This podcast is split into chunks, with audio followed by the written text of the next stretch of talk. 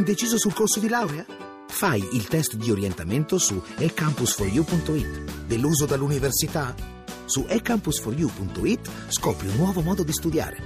Troppo impegnato per laurearti? Il piano di studi lo progetti tu su ecampus4u.it. Università eCampus. La conosci? La scegli.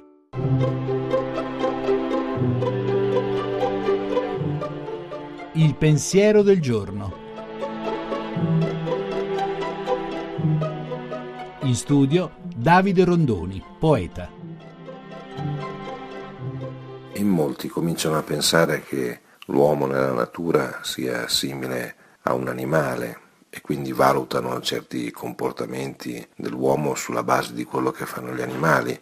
Per cui non so se una certa specie di cavallucci marini fa una certa cosa, allora è naturale che lo faccia anche l'uomo o qualche cosa del genere. In questo parificare l'uomo completamente agli altri esseri della natura, in questa parifica che non tiene conto della differenza che l'uomo ha nella sua coscienza, nel fatto che lui sa cosa sta facendo, sa di essere nell'universo, lo scopre, lo cerca, lo crea, lo ricrea. Ecco, senza contare questa differenza, si presume di chiamare naturale ciò che naturale non è e si finisce per fare una grande confusione.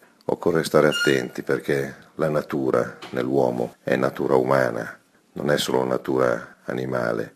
Certe parifiche, quando si cominciano a fare su certi atteggiamenti del regno animale, magari per suffragare, per supportare, per giustificare atteggiamenti umani, beh, attenzione, perché questo vorrebbe allora ritornare all'idea che come il lupo è un predatore, allora anche l'uomo è normale che sia un predatore. Attenzione, non è del tutto così. La trasmissione si può riascoltare e scaricare in podcast dal sito pensierodelgiorno.rai.it.